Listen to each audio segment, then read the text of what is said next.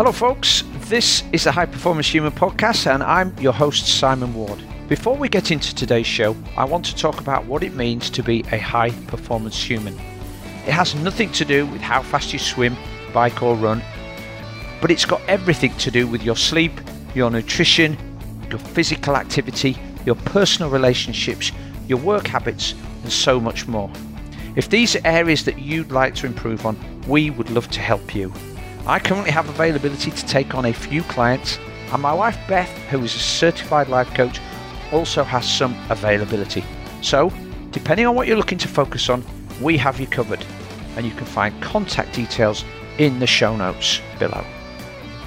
Now, on to today's podcast guest. There aren't many British triathletes who have dipped under eight hours for an Ironman event. In fact, I can remember back to 1996 when Lothar Leder from Germany was the first man to break that magic sub 8 hour barrier. And how we all thought that that was superhuman then. It was like the 4 minute mile for triathletes. And whilst there have been dozens of athletes since that time who have finished with a 7 at the start of their time, that does not diminish the achievement. Going sub 8 is still superhuman. Recently at Ironman Hamburg, Sam Proctor had the race of his life, crossing the line in 7 hours 55 minutes. This is the story of how he did it. We cover his journey from self confessed not very good triathlete to get his pro license, the benefits of having a coach, how Ironman racing has changed massively in the last four to five years, and finally, what it feels like to join the Sub 8 Club. So, I'm going to shut up now, so let's get straight to it and hear from Sam himself. Hey, great pleasure to have Sam Proctor on the show. Welcome, Sam. Hi, Simon. How are you? Yeah, I'm good, thank you. Um, more pointedly, how are you recovering after that stellar performance recently? Yes, uh, I'm getting there. It's not been um, as plain sailing as I'd liked, but we're I'm certainly getting back to some proper training now, which is nice. Yeah, well, as I said as we were chatting just before the show, there personal best performances require personal best recoveries, right?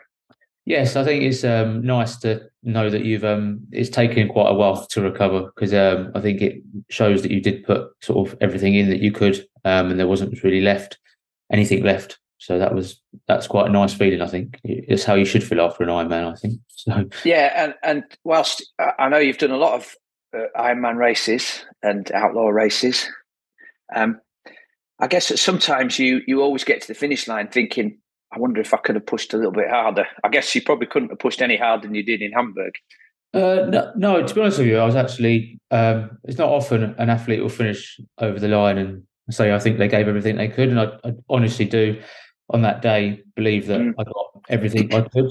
Um, I didn't. I didn't have much confidence going in on my run for the actual race. Um, speaking to Mark, we sort of wanted a 250 run um, but I sort of didn't really think would do much quicker than a three hour. And I spoke to a friend the week before and said, "Oh, I'd be made up with a 245."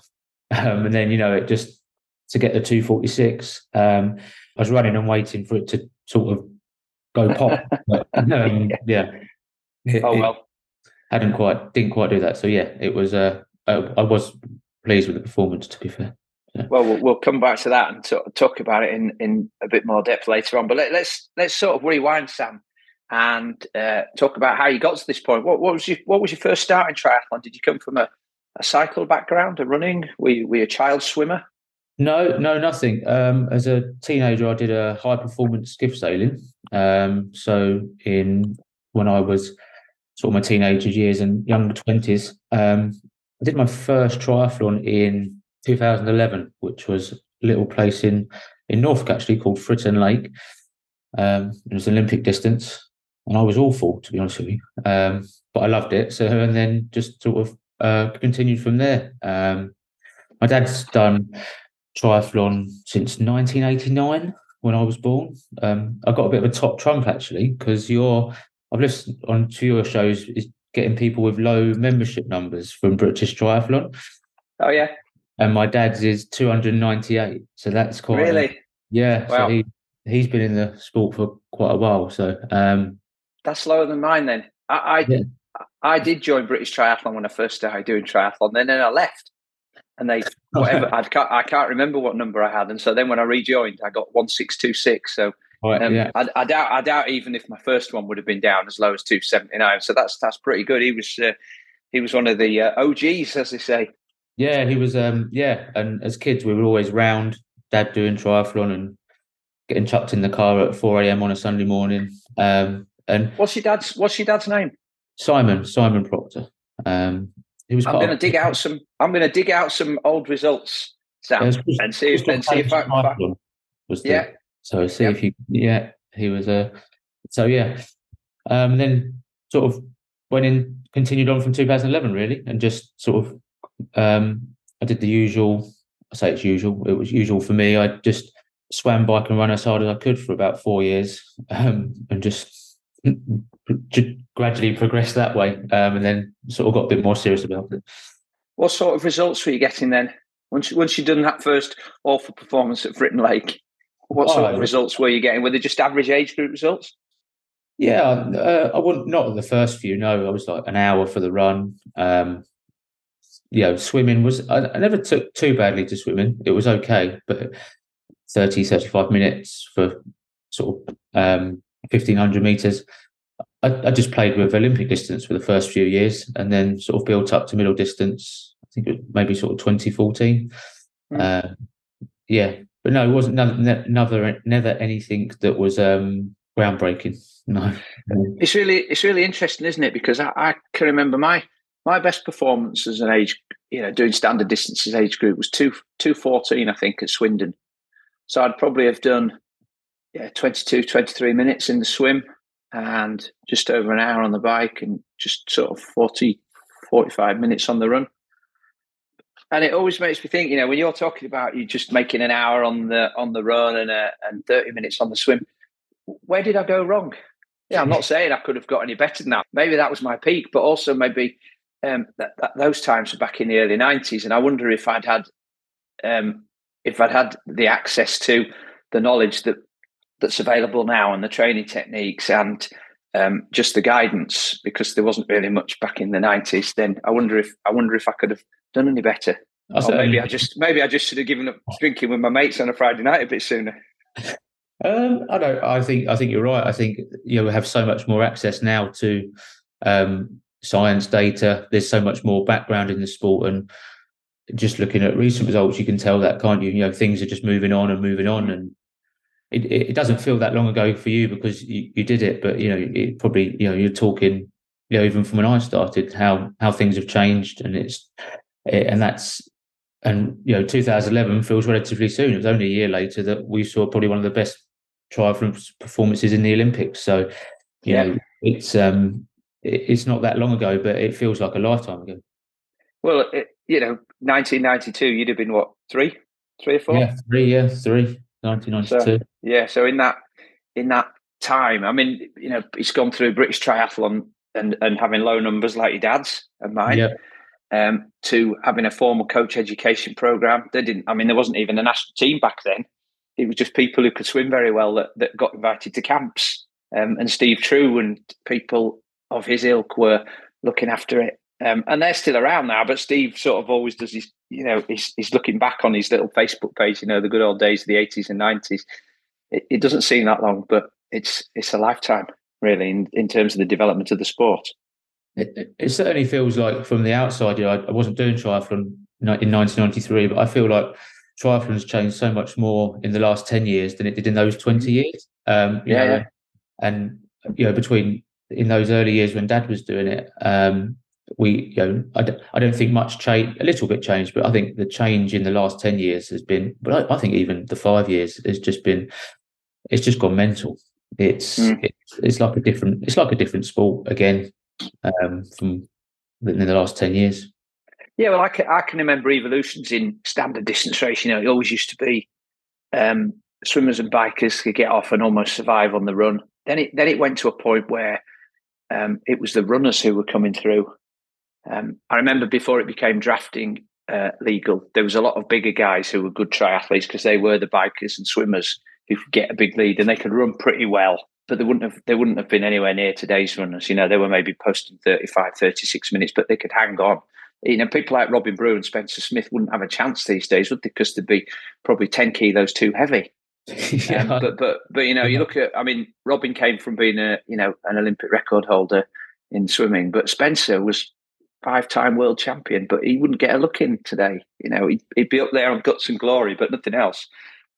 No, I, I, think you just look at the reign of the god in on our current sport. You know, um, like Jan Frodeno coming back to Hamburg. You know, and it, you know when he was racing Kona in 2019, and you know he had he sort of had the walk of the park, and he comes racing now, and he doesn't have the walk of the park. Um, in and there's just the depth and field and how much it's moved on in even in that small period of time. So no, it's mm. uh, it's scary, but it's, yeah. it's but it's scary. So you you started doing you started doing middle distance. Um, at what point did you start making improvements that that sort of put you towards the front of the pack? And what and what and what was it you think that made the difference there? Um, certainly getting certainly going with Mark, having a coach, uh, Mark Pierce and Teddy Try. We've been together since 2015. Um, so getting on to, oh, yes, 2015, 16. So seven, eight years, I think we've been working together. Um, and the biggest, the biggest thing was just having that structure for me was, uh, because I, I, like I said, I just spent, I just, I just swam bike and ran every day and probably was just, yeah, what wasn't probably, I was definitely doing too much, um, too much of everything too fast. Um, was my was where I was going wrong before I before I joined with Mark. Um, and just having that, um, I quite like the accountability, and having that accountability really sort of helped my my progression. And we we found some quick progression. Um, a bit like anything when you start, isn't it? You you there's always that big jump forward, and then I sort of just kept kept plugging away. And um, I think the I, I went to was it Zell am See? I think 2015 the World oh. Championships. Um, oh yeah, yeah. I think I might yeah. have done that one. Yeah, you, you had to go that. You had to get a really yeah. fast start, and then you dropped into valley, and there was that really long climb that just was like a ramp test because as you got into the village, you got steeper, and then there was yeah. that super fast descent yeah. down the other side. Yeah, yeah. So hot lovely, that year. Lo- lovely course. Yeah, lovely, love, absolutely beautiful place. Um, and then after that, I just decided to get a bit more serious, and I think I did. Must have been the um, what's the one at Rutland? Uh, did oh, um, uh, yeah, um, Vitruvian. no, no, oh, not Rutland. Graf, Grafman, sorry, Grafman. I got it. They got there in the end, and I won that one year. It was national champs, and then just sort of progressed to progressed, and then um, Dad's always been a big influence. To be fair, um, he's always sort of said, "I oh, want you try this." He sort of knew so much more about the sport, and was, "I want you try doing a few pro races," and we just sort of looked at it and it just it just every year just kept sort of plugging away really so i, I had a little look at your blog um, which sadly stopped uh, after about 18 months but yeah. i can i can hazard to guess to why but at that point you, there was a there was a post in there where you'd where you'd said 2018 i'm going to go throw everything at it this year is that is yeah. that right is that the turning point for you when you decided to give it everything and it was like shit or bust if you like yeah, for sure. Um, we I, at the time I sort of had a job that would could be flexible, and I sort of you know worked when I needed to rather than working every day. I, I did. I just wanted to go and give it a go. Um, it was one of those points. I, I, I love the sport, and I just as much as I it is now a technically a job, I'm still a massive fan of the sport, and mm. just to be able to race alongside some of the names I've raced against is is is a is a pleasure and a and I'm quite proud of that. To be fair, um, so it's nice to just uh, keep plugging away and doing it. So 2018 was definitely the turn point. Um, went away with Joe Skipper on a camp. We went to Font in um, in August 2018, and then I secured my license. Um, I think because I won Holkham in 2018. I think because it was a gateway event at the time. Um, I got my license off of that, um, and then I went and raced it was my first pro race, official pro race was um, uh, Ironman 70.3 Weymouth. Um, and that was in September. So you mentioned Joe. Um, Joe's yeah. also from, uh, you're from Norfolk originally, right? Uh, my grandparents are. So dad, dad lives in Norfolk. Um, right. I, I, was, we were born in London, um, and always grew up in London. So, but dad lived in He's lived in Norfolk for about 20 years now, 15, 20 years. So Joe's from Norfolk. Yeah. So is that a coincidence that you ended up on a camp together, or did you because you had that sort of um, sort of link? Did did you sort of um, help each other out in triathlon and uh, and share experiences, or was it just uh, coincidence? More because Dad uh, was a bike mechanic and had a bike shop, so um, knowing Joe's bike record, he was always in there, and Dad was always out, and um, we just sort of became friends via that sort of contact. So, because um, I did a lot of triathlons in Norfolk, because that's where Dad lived, and um, we sort of became friends. I always remember one going out for one training session with Joe, and I just was sitting on his back wheel, and it was, you know, this was I wasn't as good as I am now, essentially, and I just sat the whole day just staring at his back wheel, just trying to hold on for dear life. Um, and we got back and we went for this run afterwards. And I remember going back into his house. He's like, "Oh, I'll make you some food because it'll make your recovery better for tomorrow." I was like, "Joe, I don't think a little bit of food is going to help me after this." You know, it was quite the days of Joe just chewing his handlebars and um, riding hard off the front. But yeah, so we were, yeah we had some good session, had some good travels together. Um, not so much now, but back in 2018, 2019. Are, are, you strong enough to give Joe your wheel now? No, Joe still rides harder than me. um, that's why they call him Tempo Skipper because everything's um, yeah. I'm a bit more, a bit more, um, by the way, a bit more periodized with my approach. is that is it? But that's since you met Mark, right? Uh, yeah, yeah, for sure. Yeah, um, yeah.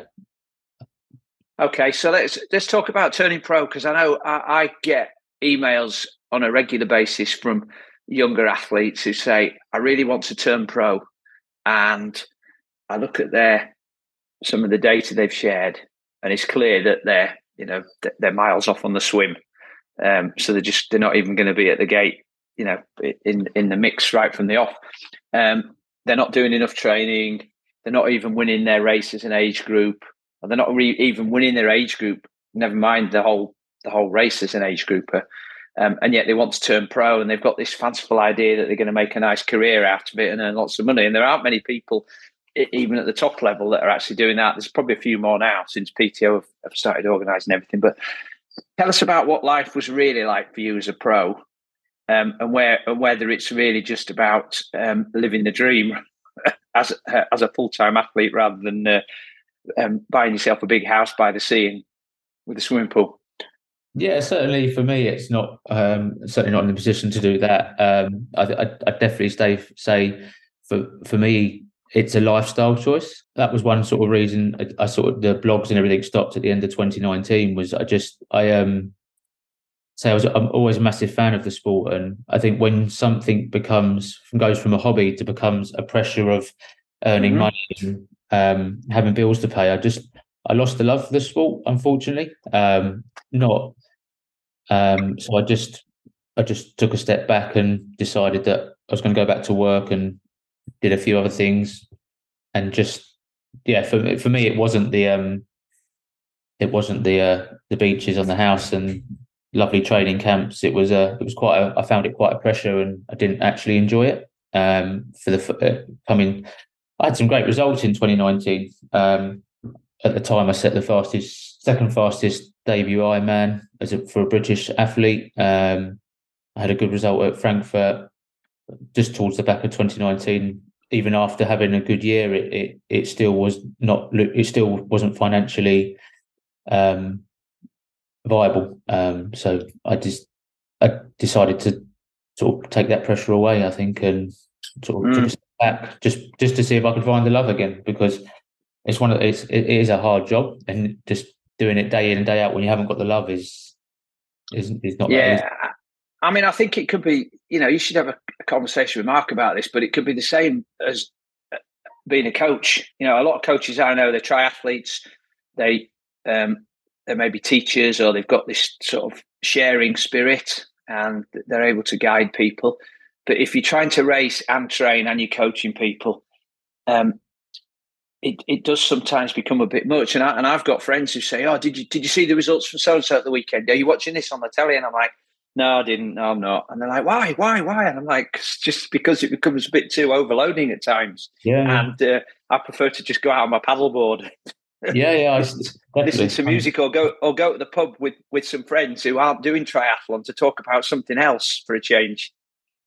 Yeah, and and and that was is I think you hear that so in so much now. Um, we ended up there's nothing worse than going to a race and thinking, you know, I need to do well in this race because I need to earn some money, and that was mm. that was unfortunately the harsh truth. Um, if I could give any bit of advice to anyone, I would say, yeah, unless you are have got that financial backing and you really can focus on it, then racing age group is is just as um, it's just as good for you as sitting at the back of a professional field and struggling because it's you'll find it far more enjoyable. Um, yeah, I've, yeah, I've I've wondered about that when I've when I've seen um, when I've seen people jump up. I know I talked to um, Kit Kit Walker when he won an Outlaw and he wanted to turn pro the next year, but then like a lot of like a lot of people when they turn pro, they think right, I need to now I've got all this extra time. I need to use that time and up my training. And actually, they'd, they'd probably be better off doing the same training and just benefiting from the extra rest. But up in that training, because A, you think you need to fill the time to justify your decision, and B, because you want to make sure that you can justify your decision and win some money, often leads to folks getting injured. Then they can't race. Then it becomes an absolute living nightmare, doesn't it?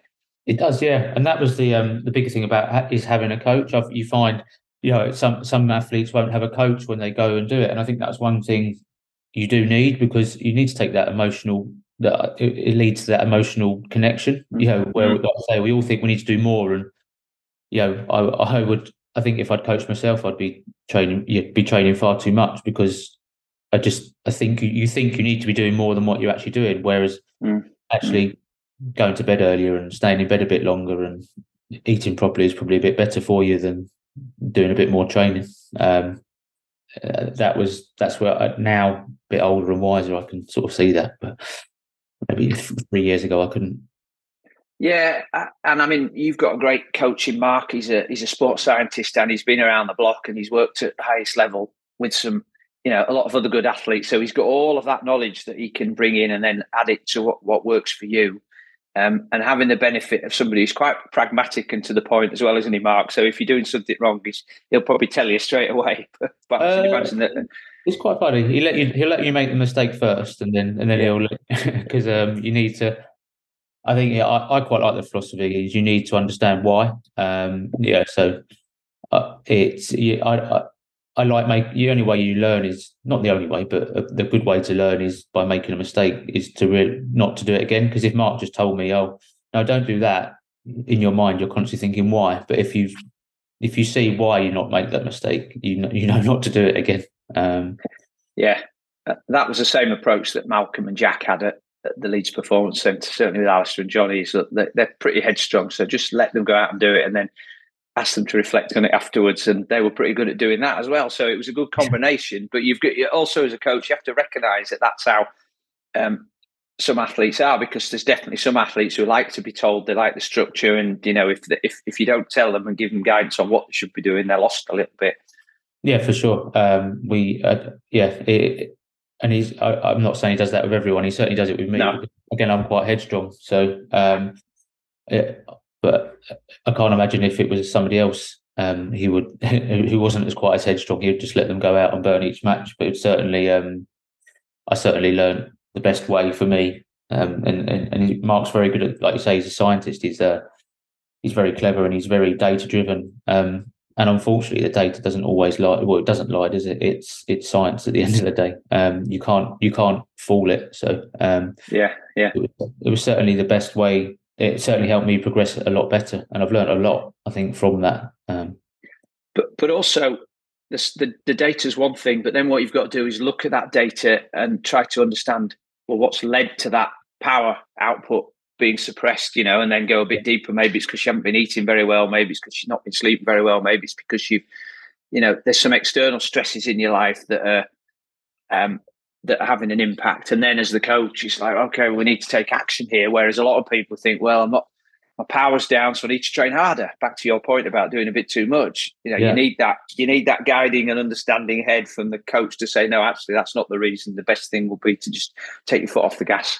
Yeah, yeah. We had this conversation yesterday. Actually, I don't know if you've sort of changed, not changed the topic, but it's um, you as a coach must find this as well is as a, as an athletes do because as an athlete, it's very quick to blame the coach, aren't they? It's it, you know not everyone, yeah. but a lot of people can just say, mm-hmm. "Oh, I'm not good enough. I'm not doing this." But then I, as an athlete, I sit back and say, "Right, have, but have I done everything right to mm-hmm. you know?"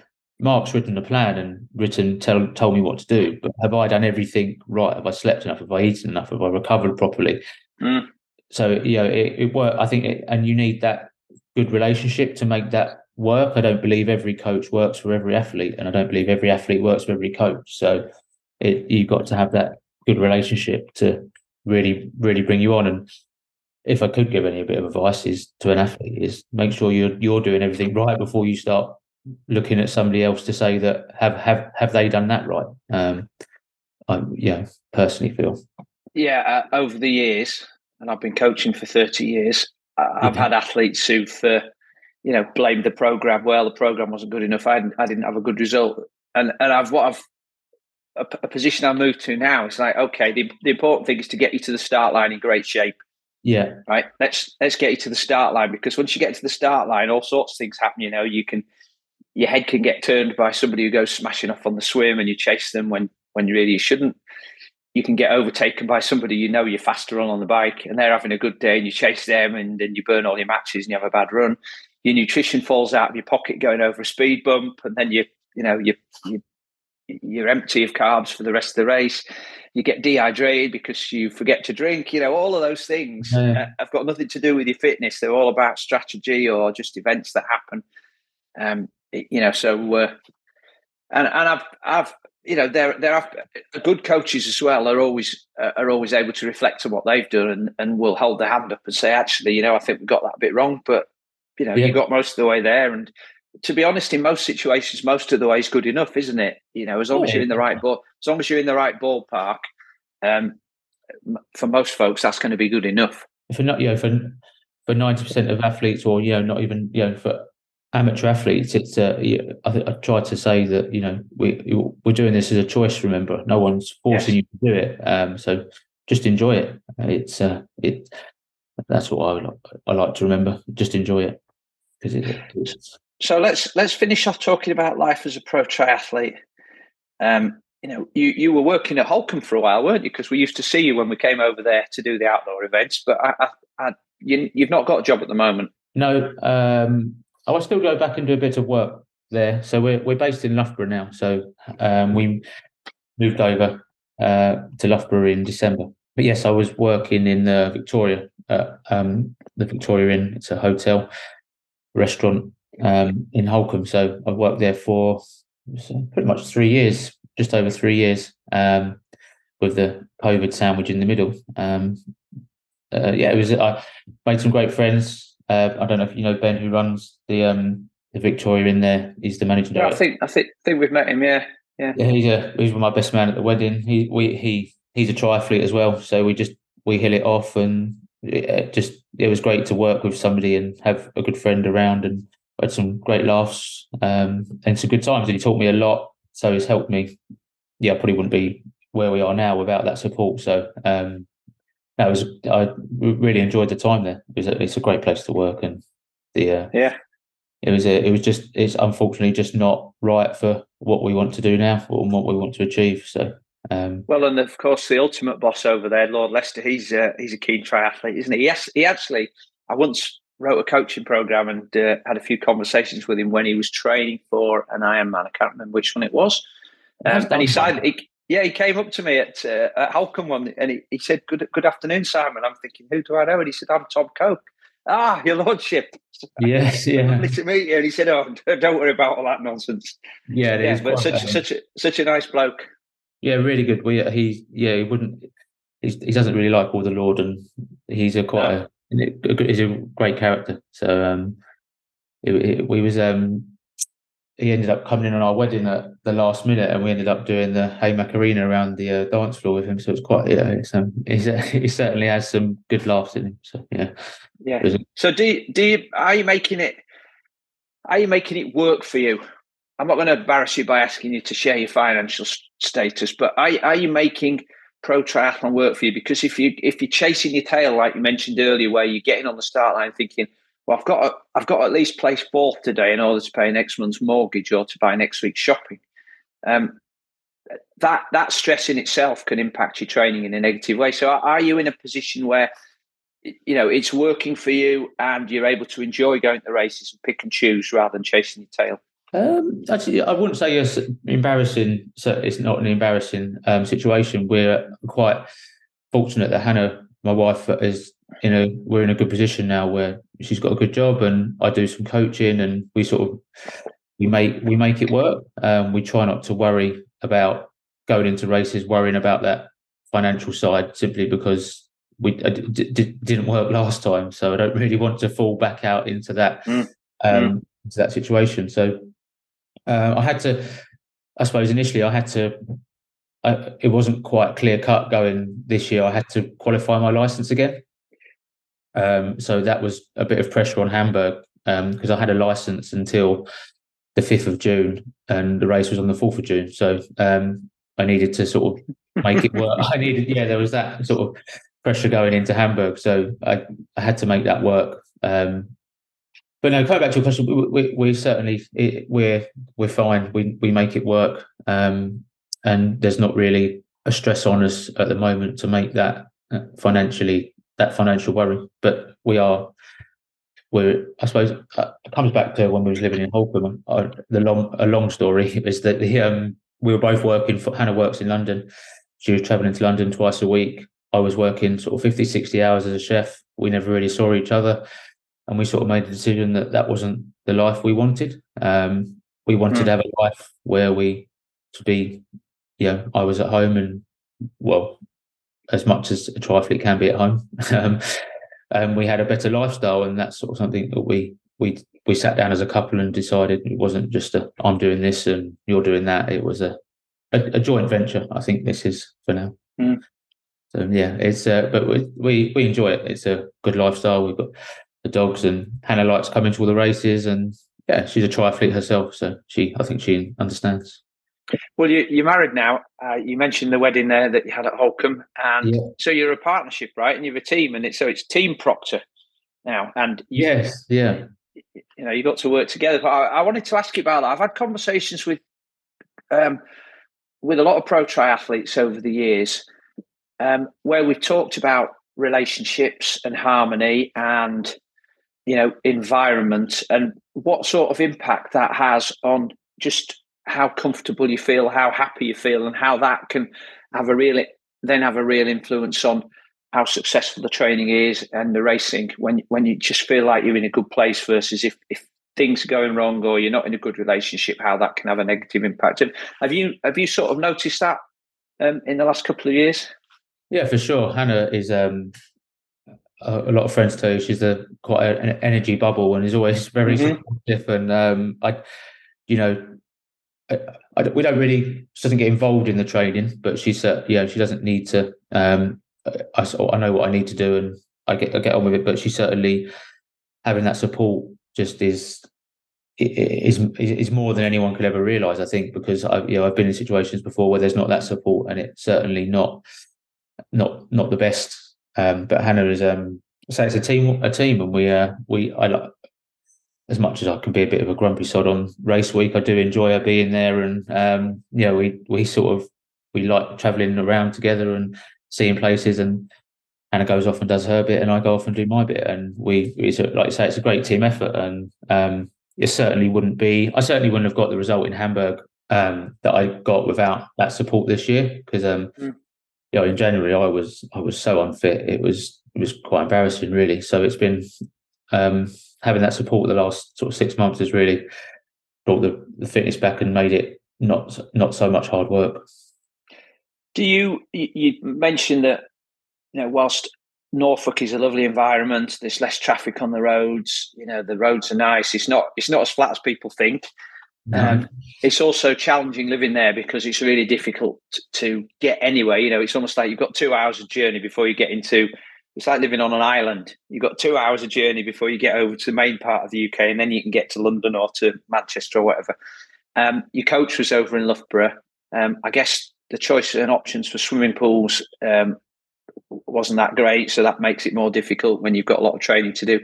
Now that you've moved to Loughborough, um, you're near your coach, you're near a lot of other athletes, which I guess gives you a group to train with. Um, how has that had an impact on the whole training process?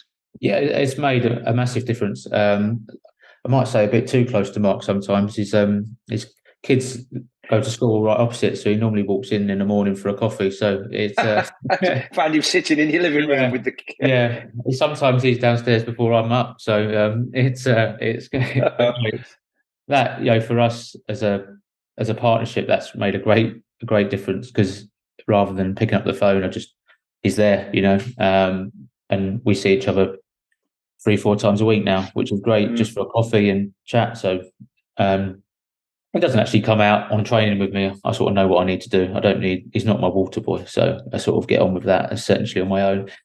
But I've got some good training partners up here. Um, so you know, having their um, having their mindset is just you know I, I, is just invaluable really because you you know if that if someone else is achieving it then you know you can achieve it as well. So it's nice to have that yeah.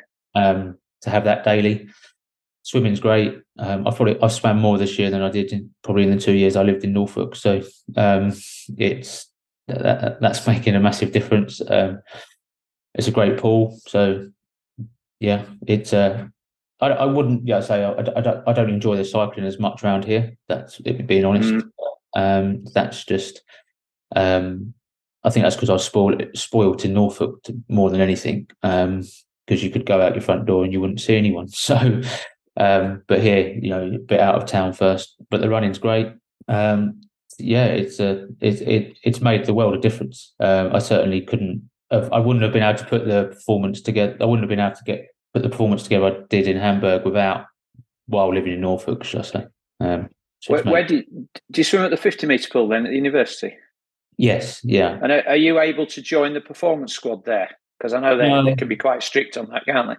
No, no, no one's even you know um, none of our lot are allowed. So it's they are very strict on that, um, which not necessarily a, um, a bad thing. Like we get there's we have a group of us and we swim, so um, it's quite good this time of year because all the students have gone home, so it's quite quiet, um, which is quite nice. Um, so it, I haven't actually found it a problem to be honest with you. Um, it's you can swim at similar times every day. You just book a lane and you you go down there. Um, it's an 800 meter walk for us, so it's really not bad at all. So um, right. So it, I've not I've not and they swim early. Like, I don't, you know, well they don't. I, I'm not.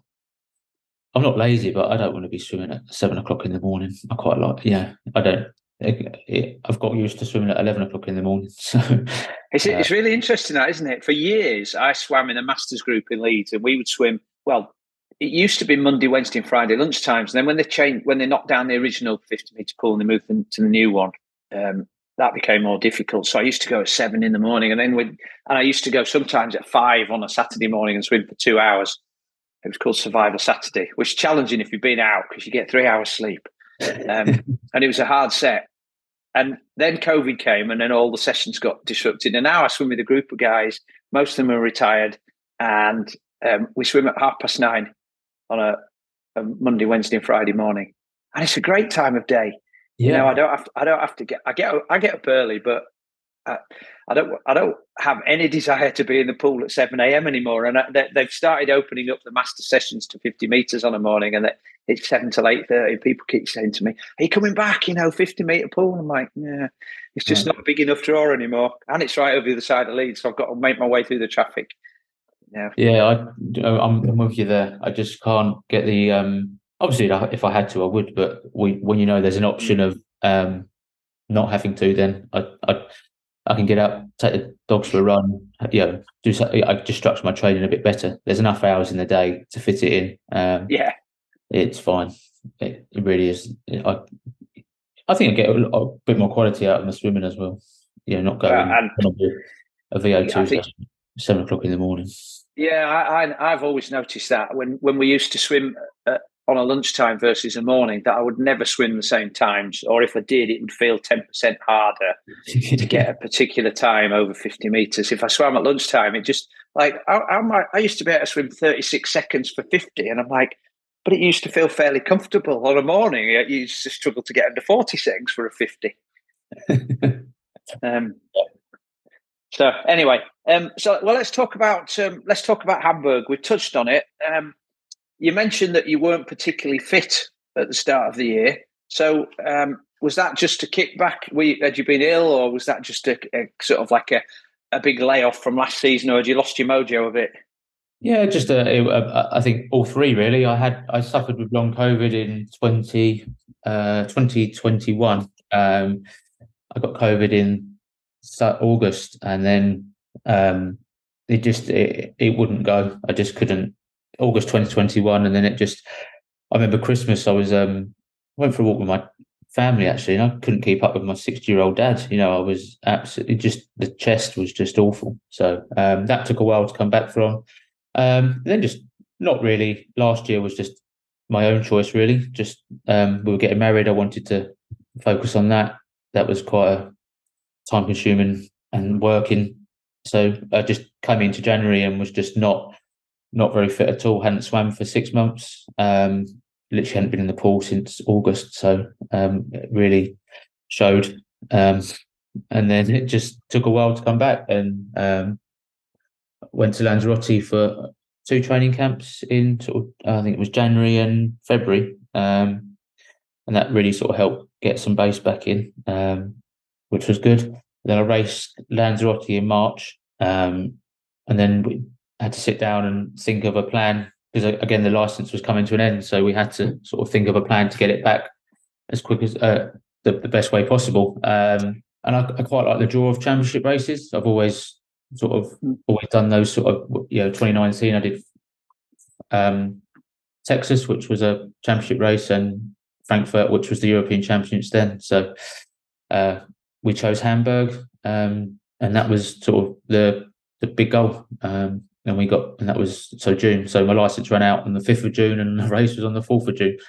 Um, so that was that was the main goal for the year. So do you? Obviously, even with COVID and you know reducing your training to concentrate on getting married, you've got a base of fitness which you've built up over the last sort of fifteen years and that never really goes. Even though you think you're unfit and you put on a bit of weight, that you never really lose that that fitness. You've got the aerobic and you know and the and the pathways and the muscle memory and all of those other things that you need. Do, do you find that you can get fit fairly quickly um, on that on with that platform now? If you just have a nice consistent spell of training. Yes, um, it, it came back. It came back well. Uh, it didn't feel like it came back quick because you know it's like it feels sometimes it feels a bit long, feels harder, like you were saying about your swimming your fifties in forties, but it felt like thirty sixes. Um, it, it came back quite nicely, but what we we were actually quite worried because I hadn't had because I had sort of two two and a half years of not much consistency. Was quite worried about coming back too quickly and doing too much mm. too early. So it was quite a fine line of we had to we we could get the blocks in you know like the training camps, but we we took a bit more recovery coming out of them just to be a bit more sensible and you know not not try and get full fitness back in the first six months essentially. So we were quite sort of um, we didn't rush that back. That we didn't want to just keep push. We just didn't want to go back to what we're doing two years ago because we knew we had a bit of way to come back first. Um, mm. It certainly came back nice, and it was um, it's more the top end stuff that seems to take its time to come back. Like you say, the the, the endurance was I, I, could go out and ride my bike for five hours. It was fine. Um, it just mm. I tried doing anything a bit too hard. It was just I couldn't do too much of that. Yeah, I suppose there's always that question of when you're racing, even when you're trying to go sub eight, is how much of that top end do you really need? Because uh, uh you know, an eight-hour performance isn't uh, isn't really a threshold much of the time, is it? No, no, it's not. Um, which it, it, was more the shock in Lanzarote actually. The um, seventy point three. That was uh, I just I I burnt every single match I had on that bike just to stay within the group, and I I I knew while I was on the bike that what I was doing, but I I went there to race, so I just I yeah, I got around the run, but um, yeah, it. But so for for an Ironman, no, I certainly didn't.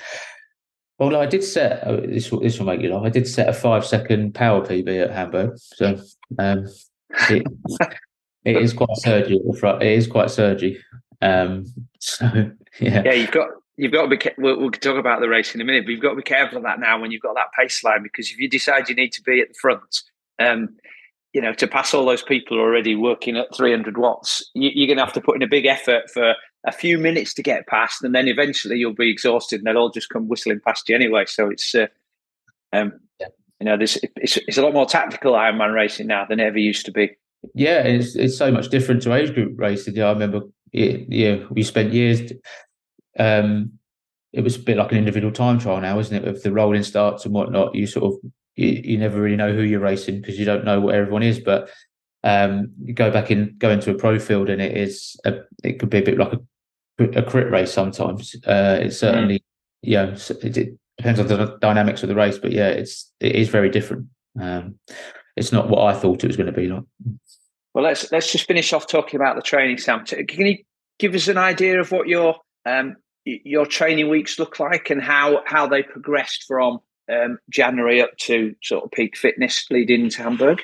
Uh, yeah, I suppose um, the very we had a January was very sort of base mileage, um, you know, low intensity work. I was doing a bit of um, I'd say intensity on the run, just some VO2 reps, just to try and get some. You know, I needed you need to lift the ceiling, you need to get the ceiling back somewhere, don't you? So mm-hmm. um, we did a bit of work on that, but that was just on the run. Um, and then but you you you do get VO2 work in Lanzarote anyway because there's hills. yeah, in the wind. Yeah. yeah. So just um, to stay upright. And you got to trace Kat up a hill because she's doing reps. So you know, like it's um, it, there is VO2 work in there. So, and we, we but, but the to make it simple, the we the aim was that we would aim to get the VO2 work in in the pool and the run and the bike. We didn't do any real set reps; it was just base work. But if you had a bit of VO2 in it from getting over some climbs and some wind, then we, we sort of went with that. And that was sort of up till March. And then coming into sort of April, April, May, we started putting in some sort of longer reps for on the bike for the Ironman. Um, anything up to 30 minutes, really. I didn't really do anything over 30 minute reps. Um, and what sort of intensity were those or, or wattage? Uh, for me, my longer reps are around 300. So 300 watts for me um, would be a, around 19, 90% of intensity factor, 90, 95%. Yeah. Um, I'm not the big powerhouse that um, everyone likes to be, but it works um, for me. So I would, anything between that, I would, would sort of do anything between 10 to 30 minute efforts at sort of 300 watts, really. Um, mm-hmm with but we try and do less recovery. So we're not really. I'm not sort of having 30 minutes on and 20 minutes off. It's 30 minutes on, two minutes off, back on to 30 minutes wow. on. Um, so you know, just trying to create that fatigue in a in a in a shorter period. Um, but then and the run, we sort of brought in a try. Something works for me quite well is doing um, sort of a lot of longer runs at at marathon pace, just just at marathon well power. We run to power, so um, we we try to do a lot of longer runs, that sort of marathon pace, um, anything up to sort of two two and a half hours.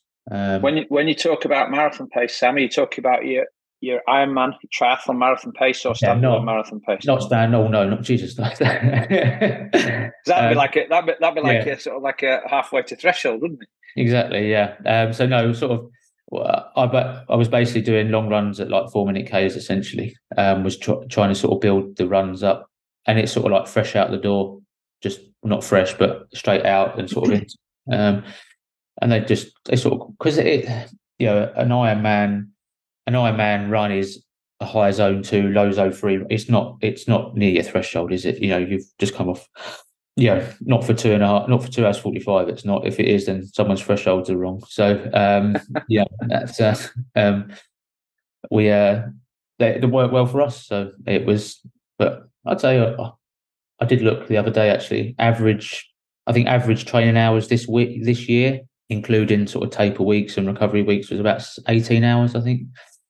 Um, That's interesting. You, did you say um, you mentioned Kat there. Is Kat Matthews part of Mark's group now?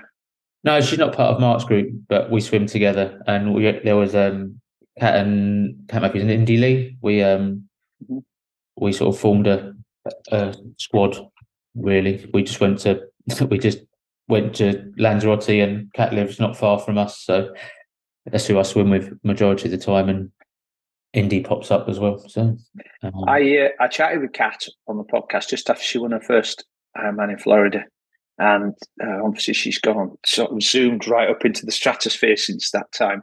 But she just turned pro, and she, I was quite surprised about the low volume of her training at that point. You know, compared to a lot of pro athletes, I, I would imagine it's lifted somewhat since then. But she seemed to respond very well to uh, lower volumes of very specific training. Yeah, she's. I think she's still with um with Bjorn, and they still got a, a very we, again because we have very different sort of training methods. Um, we don't we don't do much more than swimming together, really. Um, we do when we're on camp, but at home it's it's hard. Like all the planets aligning, isn't it? Um, someone's got mm. this one day and somebody's got that on another day. But on camp, it tends to be you swim, bike, run most days anyway, so it's not too much. It, you can sort of make things work. Um, so yeah, but she's still still um, putting us all in putting us all in our place. So she's. So I wanted to go back to uh, a couple of things you mentioned there. You talked about doing VO2 max training in the pool and then just really just getting the volume in on the bike and the run. Um, that's quite interesting. I had, a, I had a conversation with Professor Paul Laursen um, recently, and he's written a book about the science of high intensity interval training. And we talked about VO2 max and high intensity work for older athletes. And he was saying, you know, your body doesn't really know the difference between the training. You know, you could be swimming, you could be rowing, you could be running, you could be skipping. It's just that your heart has to respond to signals from your brain your muscles to supply oxygen to them, and then it has to pump harder. So you find the ways to do if you're concerned about injury, find the ways to do VO2 max training in the least harmful way, the one that's going to cause least injury. I guess yeah. a lot of people will be more concerned about that intensity on the run. Um, he he said that actually cycling was a really good way to to build VO2 max, and he really likes the sort of short efforts, particularly in the winter. But he also made this point that if you're out riding, um, it doesn't have to be super structured where you have very specific 30 second efforts and 30 second rests. You could just go on a on a route with a lot of little hills and sprint up those and get up to 95% of FTP, 100%, maybe, maybe a little bit over that, and then just back off and have 10 or 15 of those just randomly scattered throughout a ride. And, and actually, in the winter months, that would be enough for keeping that top end in shape. It doesn't yeah. need to be any more than that. And then a, a, another podcast I did with Gordo Byrne, he talked about how when he was coached by um, New Zealand coach John Hellemans, he used to have a base plan in the winter that didn't have any high intensity training other than a weekly race. So one week he would do a cyclocross race. Okay. And you know that that's going to be sort of threshold yeah. VO2 max. On another week, he would do um, something like a park run. And then he would look out for swim galas where he would enter two or three events. And yeah. those, those would be the high intensity work that he did weekly. And the rest of it, the rest of his actual structured training would all be zone two type work. And, and I thought that's that's actually a really intelligent way of training throughout the winter because a lot of people like to race and you can most people seem to be able to push themselves more when they're racing than than perhaps training on their own so uh, if if you could find regular races like that during the winter that you you could do a program like that and come out of the the winter in in really good shape yeah, I mean, yeah, that, that, those those sort of races that you, they are they are brutal, aren't they? And you know, like cyclocross, um, they certainly would get the best out of you, and you can always get the best out of you when um when you you've got a number on your back, can't you? That's certainly uh, the the best mm. way to, to get the best out of you. I think just quickly going back to why we sort of for me it was doing the run interval was was we were sort of we didn't want to do too much volume from where we hadn't mm-hmm. done so much training, so you know we was doing one interval session a week, which was. Mm. It was it ranged from just a minute on, a minute off. It wasn't anything too um again too structured. It was just run harder mm. for a minute, and so. But I think running is one of those you can get your VO two up quite VO two up quite quickly just by running. You know, because it's a so that was sort of the philosophy behind it. Was not um not because we were looking for run speed etc. We were just it was um mm. we we did we weren't doing the volume to warrant you know we needed to get something else a bit more in to bring the run legs on a bit without the Mm. volume. Mm. That was Um, I, I'm also interested in you talking about running with power. I, I did a podcast with Bobby McGee the other week, and we talked specifically about the Stryd power Yeah. Is that the one you use? yeah, and I yeah I listened to that podcast. It's quite interesting actually. Was, uh, Yeah. What? What? Um, can you can you share a little bit of insight as to how you use the the, the Stryd? Because I've had a few people saying, "Oh, you know, it doesn't really work for me. Uh, I couldn't work out the data, and there's so much, it just got confusing." Um, that's uh, as let's say listening to the, the podcast, I was sort of the opposite to sort of the, your guest's name was um, Bobby, yeah, well, yeah, he um, so he was talking it very much from a coach's side, wasn't he? Um, Yeah. When I I look at it from an athlete side, um, okay, and I and I look at it from as least I look as I look at as least information as possible. Um, Yeah. I let Mark worry about um, my cadence and my velocity and everything. You know, that's um, that's his job. I personally, I just look at power, normalized power, um, and just I, I, I, because my sessions are built on run at this power for this time. I look at that and I do that, and I, I- do prefer it. Um, certainly for longer, longer reps. I don't think it's it's it, chase. I think I, I, I think it's like saying now, isn't it? Go and go and ride at twenty mile an hour. You know what? For ten minutes, it's. I think it's a bit.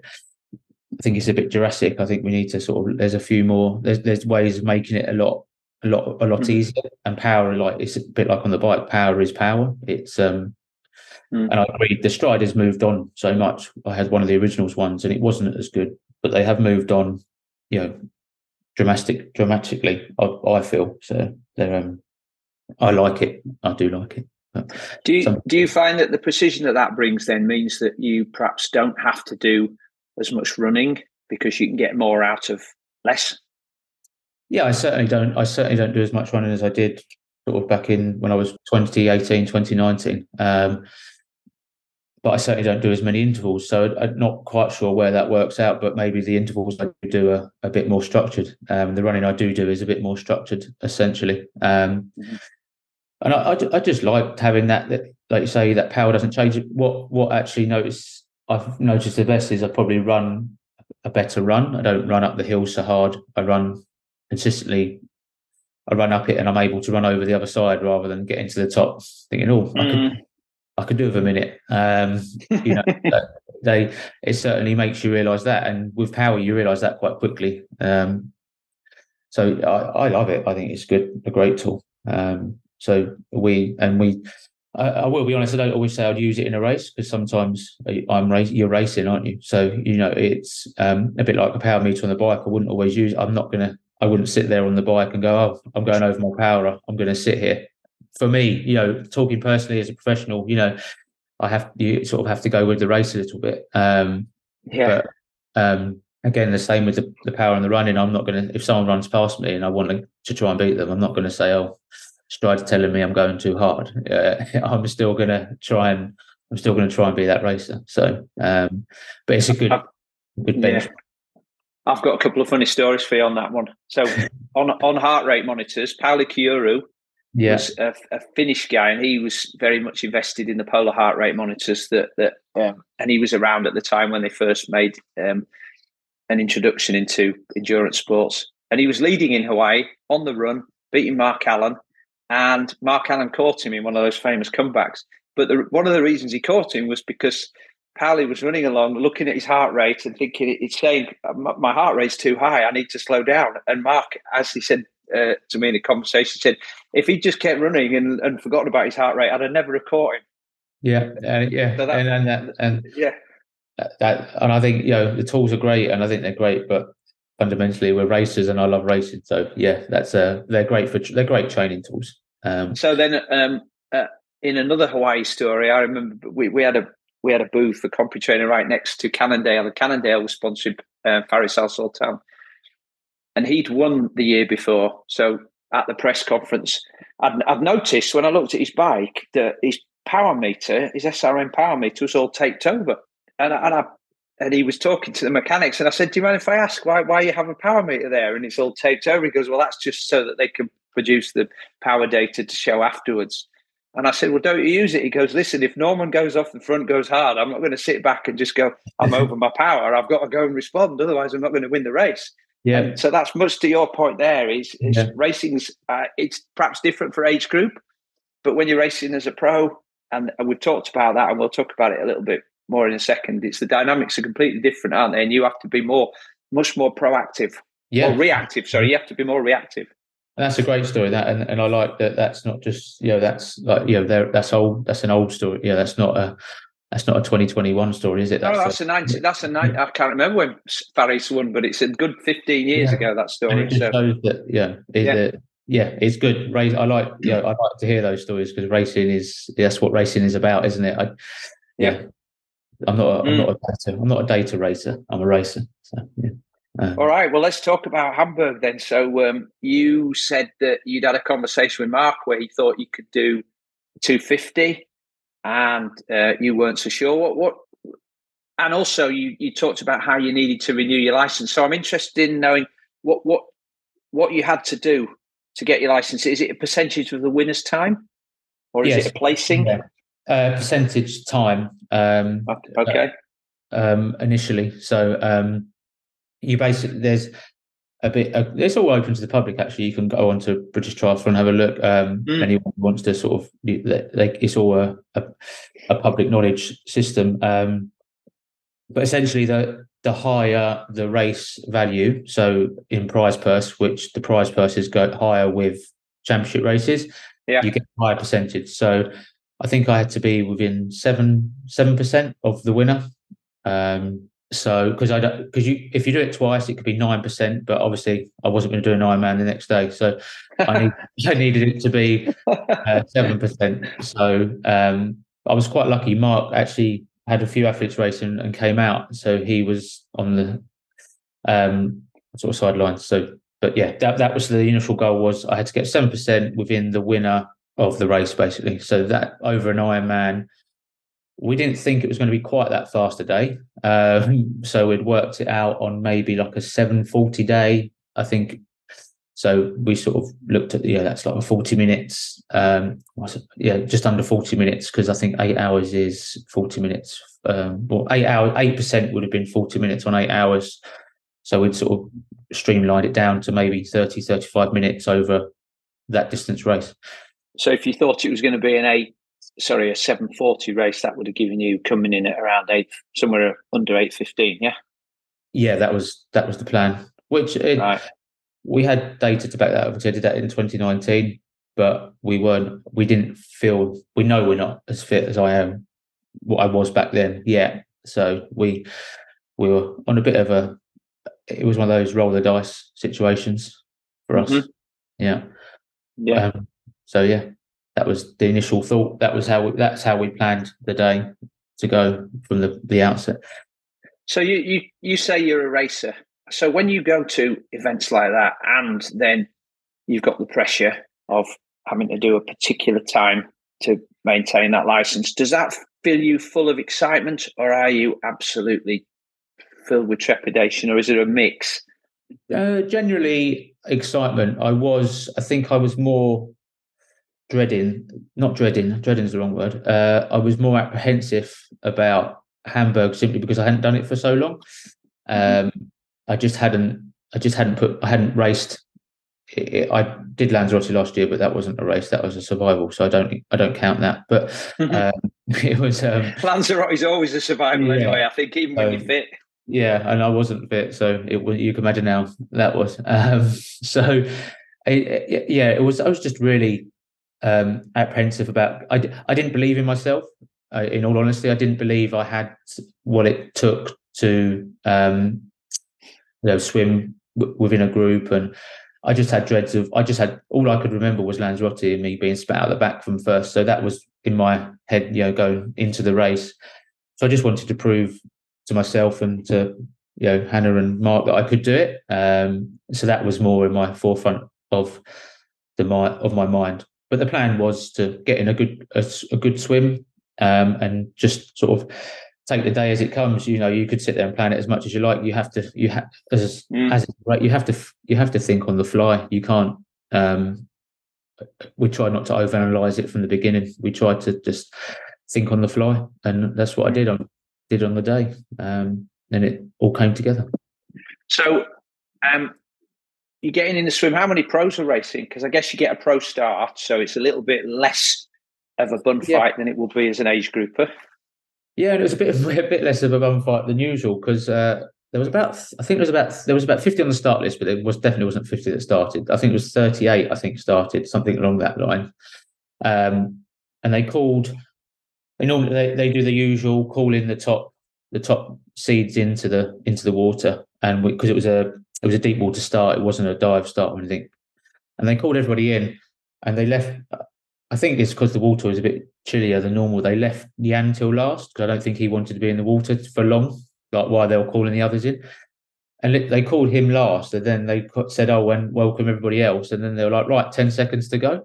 So like we literally had to scramble. We literally just swim into the start line as the gun went off. So we didn't really get a good position essentially. But um, I had a good swim. Uh, I just I, I got in a group with Matt Hanson, um, James mm-hmm. Scott Mountain, and there was a couple of others. Um, and we swam. We had a good swim. Um, we could, it, the swim was was about as exciting as the swim got. Unfortunately, it's um it's just a straight out along the top and back down through a couple of bridges. Um, so it's a canal, is it? Is it is it the river? It's a river, yeah. Yeah, yeah, right. Okay. So right in the right in the middle of the city. Yeah, right in the middle of the city, where they basically start where they do the WTCS race. So it's basically where that transition is. Um, we basically start there, but we just swim a bit further.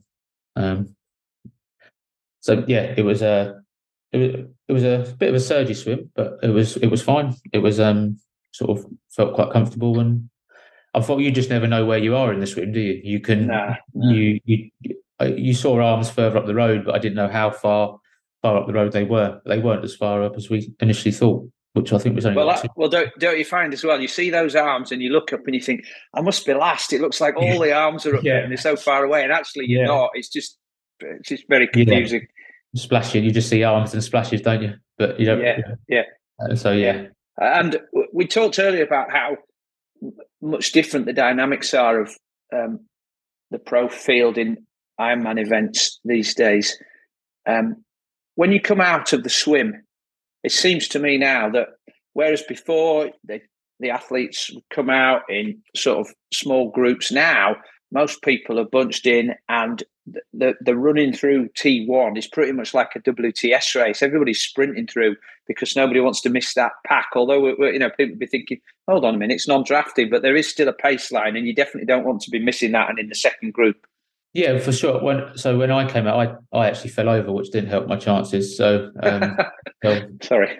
I stayed. Yeah, no, you weren't the only person to laugh. Um, so I just sort of stood up. I went flat on my side, which was it was quite entertaining, really. Um, but yeah, I initially got a, you know you run into transition, and I saw the, the, the inspiration for me was that I saw Matt Hanson was there. Um, mm-hmm. So for me, that was like yeah, I know he wants to get to the front of the race. I need to be in this group if if we want to get to the front of the race. Um, so all I was thinking coming through transition was don't don't lose Matt basically. Um, and oh. if you know Matt, he runs quite fast. Um, so yeah, yeah, trying to keep up with him through transition was uh is and trying to get everything done. They had one of these um they had a really weird rule where you had to put your helmet on by your bag.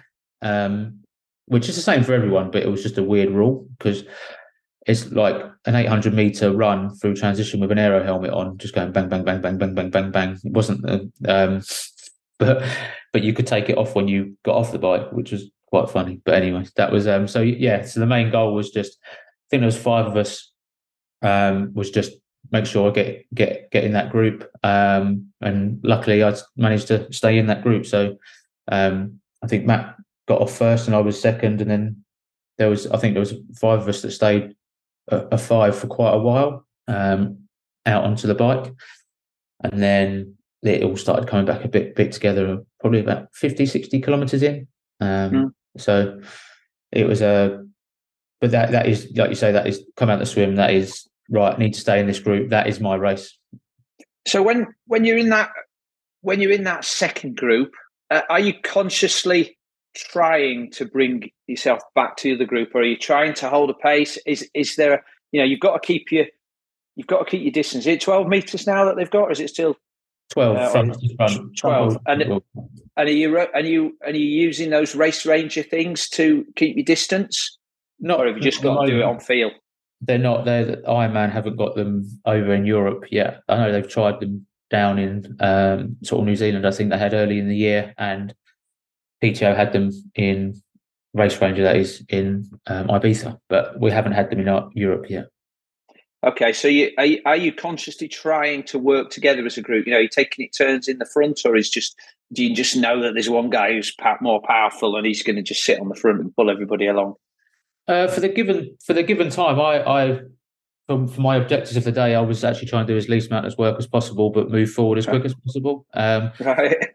Um, I like that, but it's again, it's a race, and I'm quite. I'll, I'll be quite honest about that. Matt, I know when we get to T two, Matt's going to run off and leave us, so I'm certainly not going to do too much work to pull him pull him up. Um, and when so when you got into the city, there's an out and back quite early on where we saw the front group.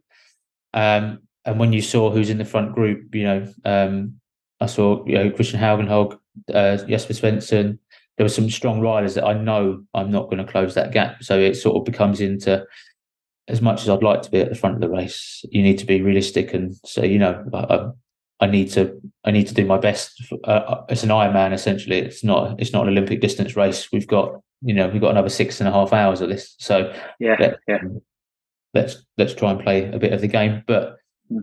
Matt led for a bit, and then uh, another couple of guys came through that were quite happy to stronger stronger riders that were quite happy to pull pull us up. So um, um, I actually lost all my nutrition at, at 80, well, all of my nutrition at 20k. So I sort of had other things to concentrate on. Oh, you so what, so you were that speed bump victim that I talked about earlier. Yeah, so I basically yeah I basically um, I basically all my uh, I had it was about 20k and 45 minutes in I we went we turned left into this uh, you turn left into like this docking yard and it goes over some cobbles and my front hmm. bottle just fell out. And you know when you sort of see it coming out, and I went to catch it, and I just and I missed it, and it exploded. Um, and I was like, well, there's no point even stopping to you know pick it up because it, it exploded. Um, and then I reached around to the back the back cage to get the one that was in the back, but that was no longer in the back either.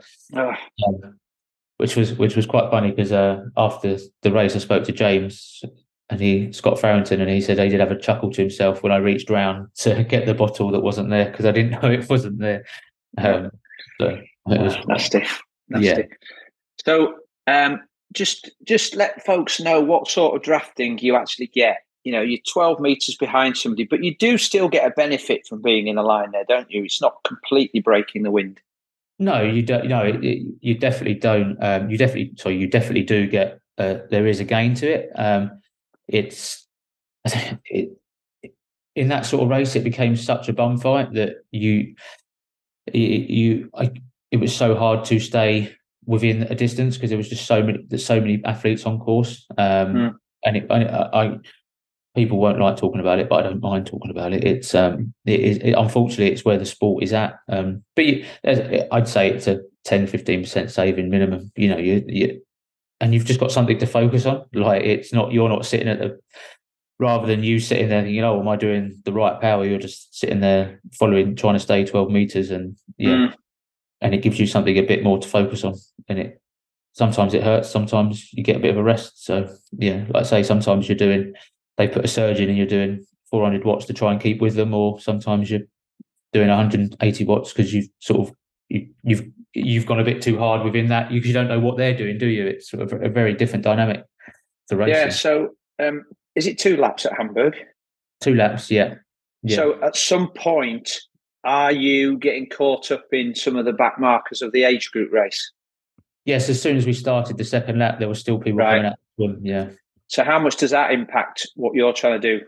In all honesty, this year it didn't. I wouldn't say they got. You, there was a lot of people on course, but I wouldn't say they got in the way. In in in all in in my experience this year, I've been in races where they do, but I felt this year they were very good. Everyone kept to the right. We had a motorbike in front of our group, so I think mm. that helped because they had a motorbike sort of coming through and like letting us know we was there. What about when you come to feed stations then, and you've got age groupers sort of slowing down to get a water bottle and you want to get one, and there's a lot of people there. You know, how do how do you uh, how do you plan for that?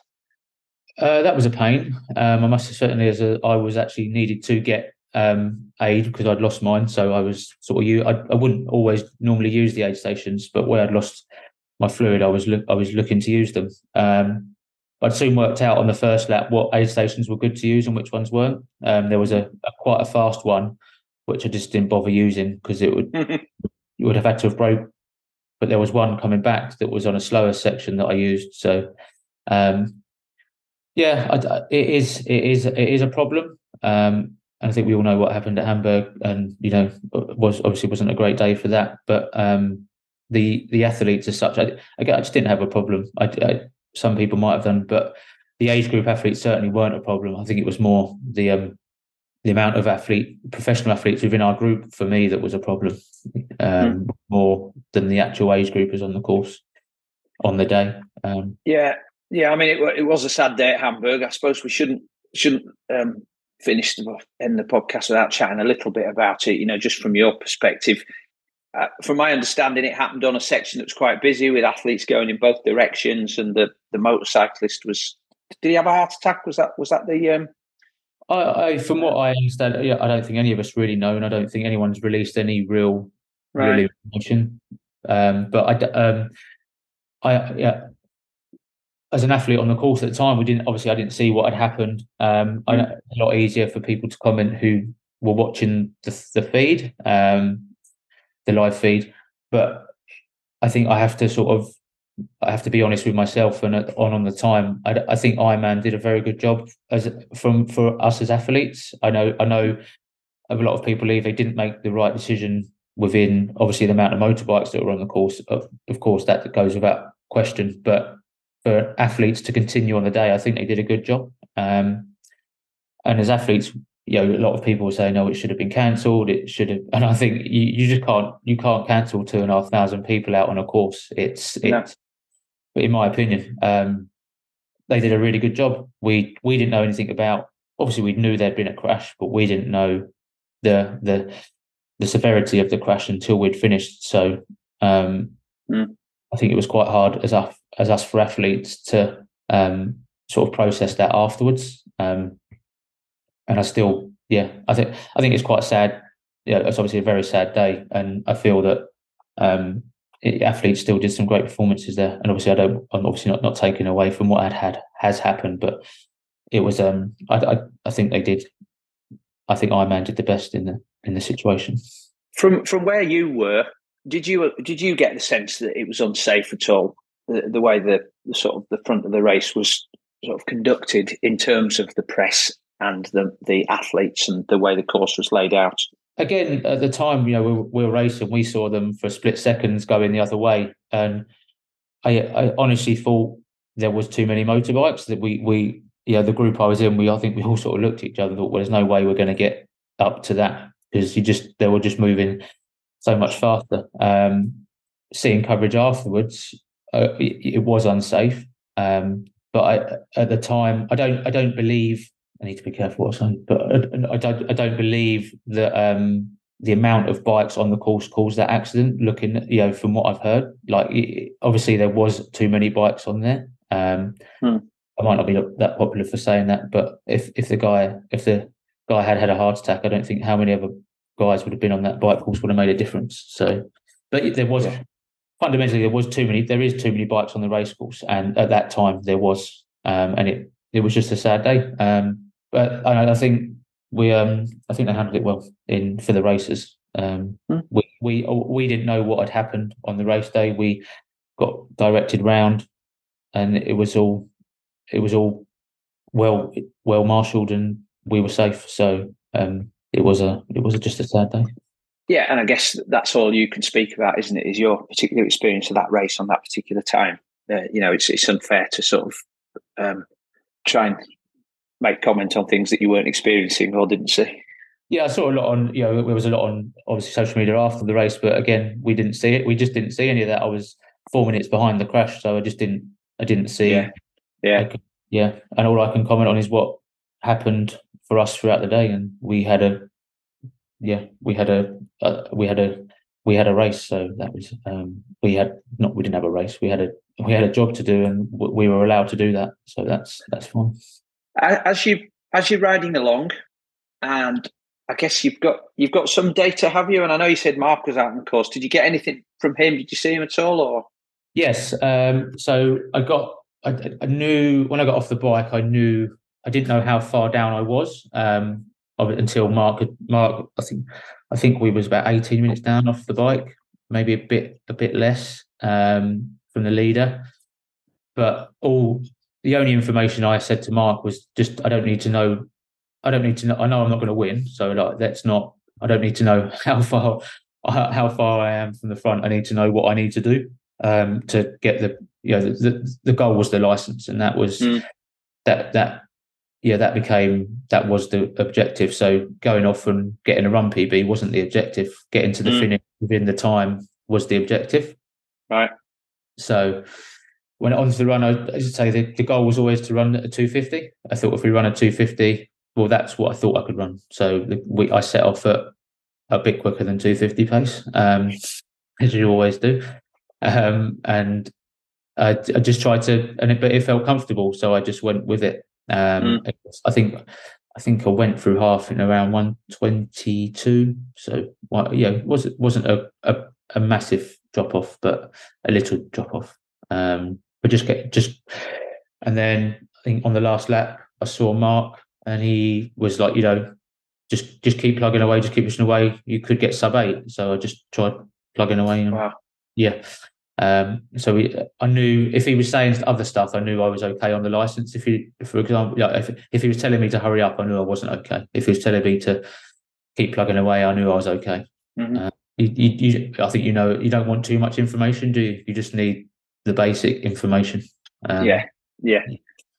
Well, there's only so much you can shout to somebody as they're going past. They're not going to stop and have a conversation, are you? No. to, get full long paragraph in.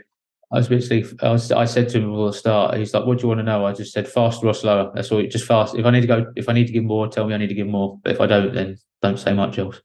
So mm. that was that was, um, and but that was and that was the objective. So it was uh, the last. I think I got cramp on the last, uh, the last eight hundred meters. Um, and I had to have a little shuffle, but I got moving again, and um, we were over the line. And uh, it, I spent, I think, I think I spent a week still wondering if I'd still get my license because as much as I knew I'd done enough, um, you still got to wait for that email to come through to say here's your license because mm. it's I, I, don't I don't don't feel like it's a dead cert until you get it, um, even though so, so what was the most important thing for you as you crossed that finish line? Have I got my license or I've gone sub eight hours? The most important thing was just finishing a race and, and knowing I could be competitive again. I think was the yeah. for me was the first was the first fault was knowing that I could do it. Um, there was a lot of doubt in my mind whether I could get back to racing competitively. Yeah, and I, I say competitive. I was nineteenth, but you know it's a it's a, a stepping stone to get back up to where a stepping stone throughout the year and future years. So, um, you know, that was that was a big goal, and that for me, had I not got the license, I think I would have still been relatively happy with myself um, because again, for the license, you're sort of relying on everybody else. Um, yeah, yeah, it's an outcome rather than a process. That one, isn't it? It is, isn't it? You know, um, it's not really. It depends how quick the winner went. You know, if if and that's essentially is it essentially is it isn't it how quick you how quickly you can go behind the the winner so yeah. so I think I still would have been happy but it was a, a big a big relief knowing that that's signed off now for me that was a real a, a big relief and you know there's been some amazing performances not just at Hamburg but at Roth and at um, uh, this past weekend at uh, Frankfurt what do you think that's telling us about you know triathlon as a whole, the pro sport, the, the just the level of competition, you know, anything else, um, and also the day, you know, the day you had. Talk about that a little bit because you mentioned something to me in the in our pre-chat about low air pressure, and I, I have heard about that when they talk about time training cycling, but talk about how that makes an impact on performance as well, Sam, if you can.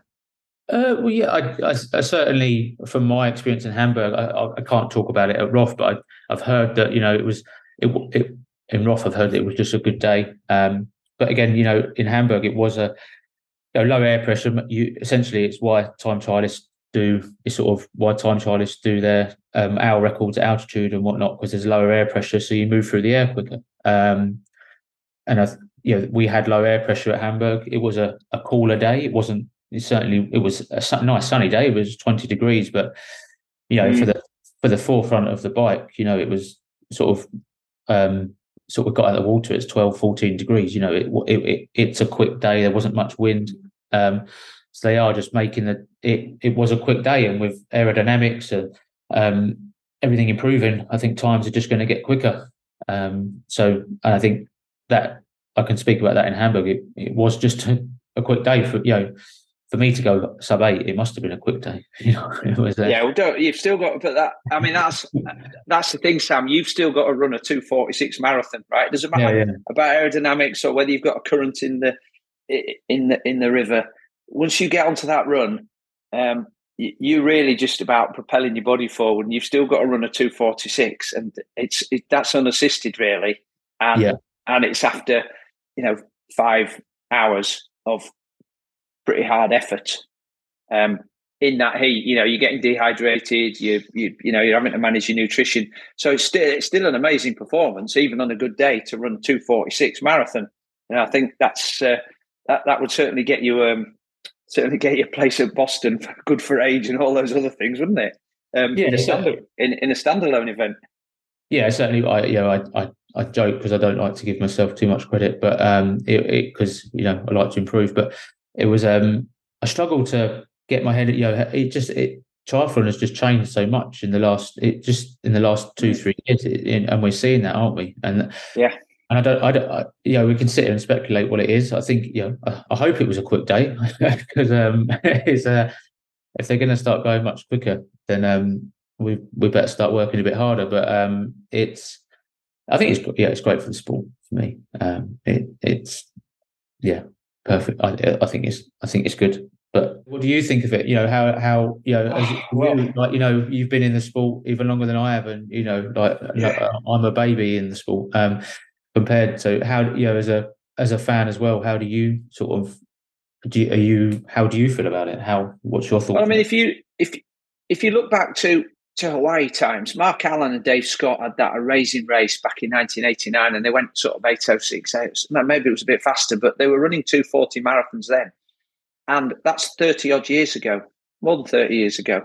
And you think, well, have performances really improved? What what you had then was two guys who were pushing each other, you know, in their training and their performances. And on that one day, they just had that where they were running together until the last mile. So they were just going until somebody popped. But now you were sub eight, 755. That's one of the fastest times ever by a British Ironman uh, male.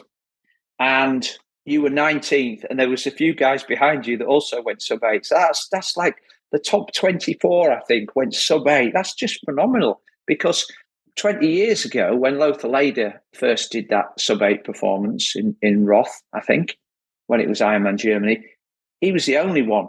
And and that yeah. was it was quite a while before anybody else went sub eight.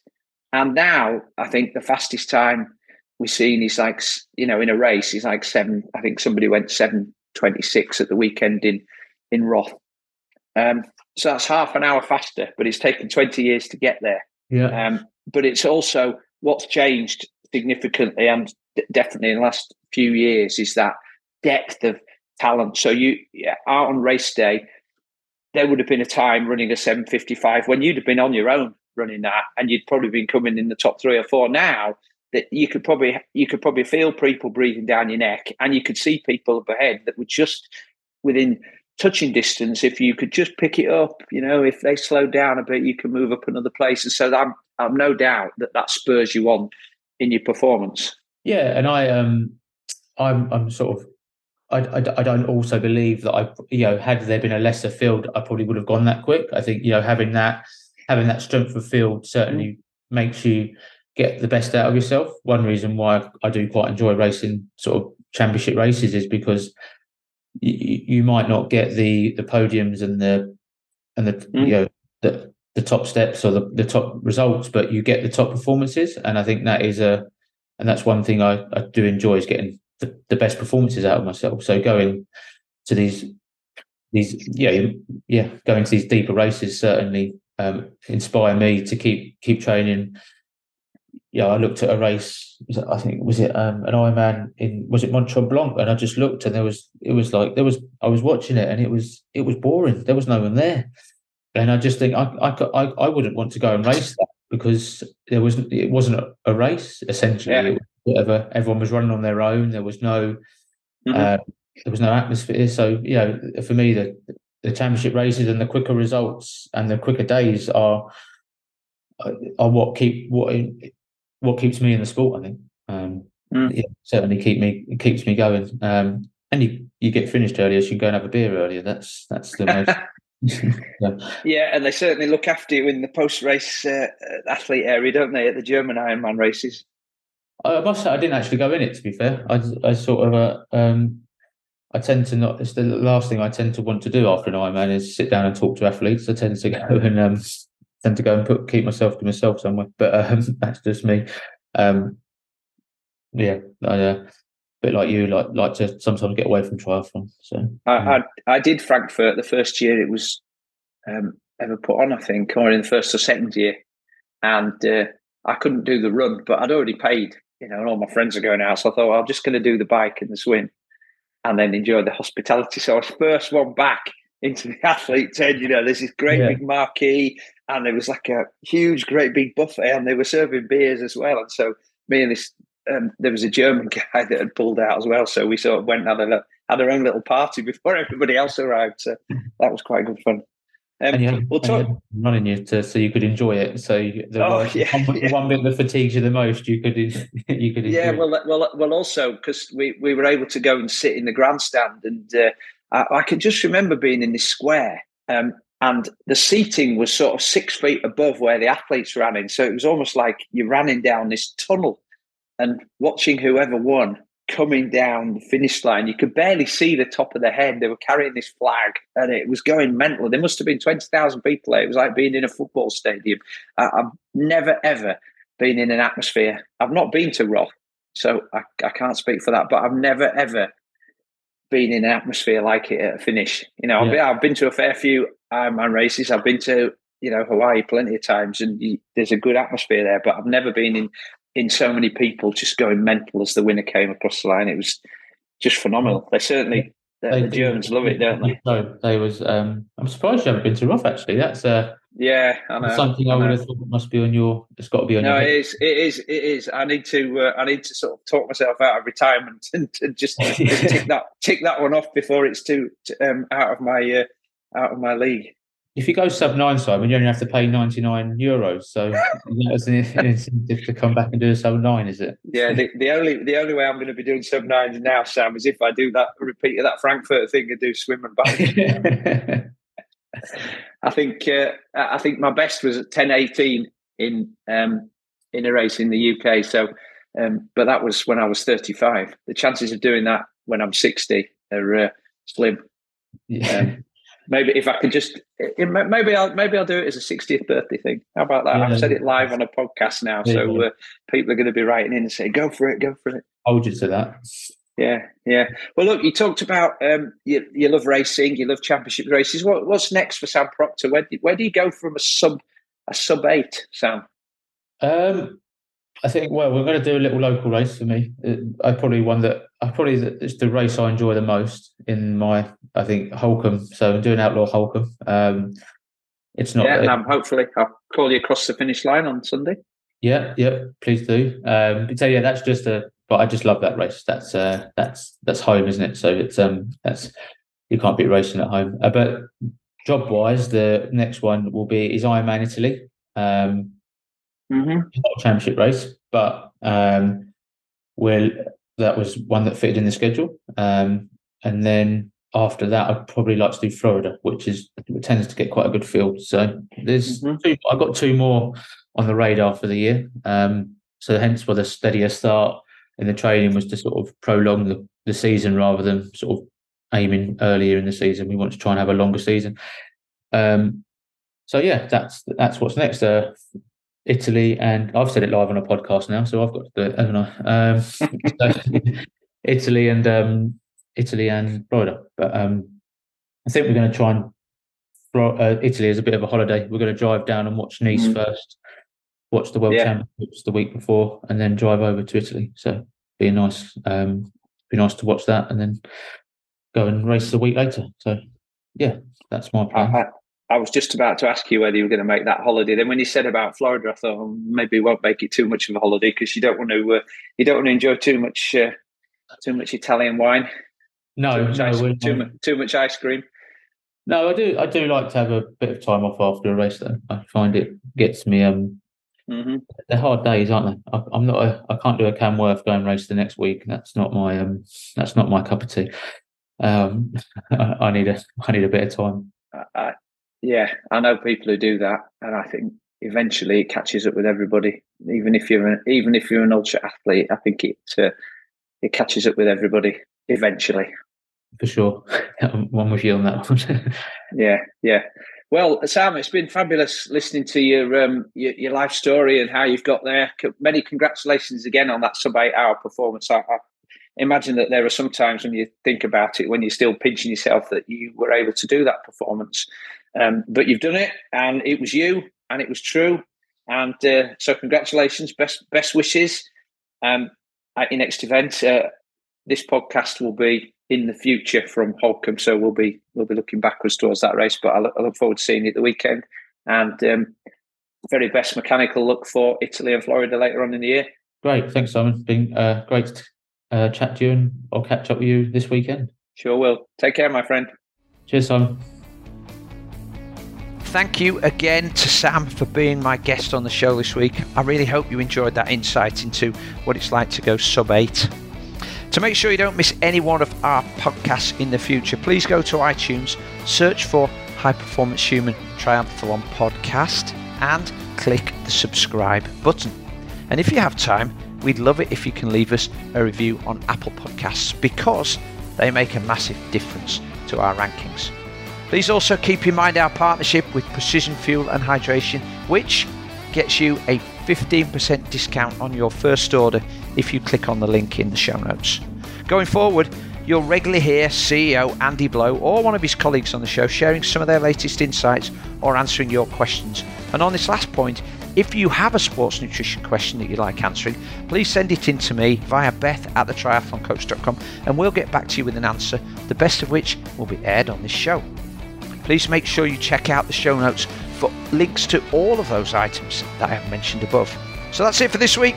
Thank you again for listening, and I will see you on the next episode.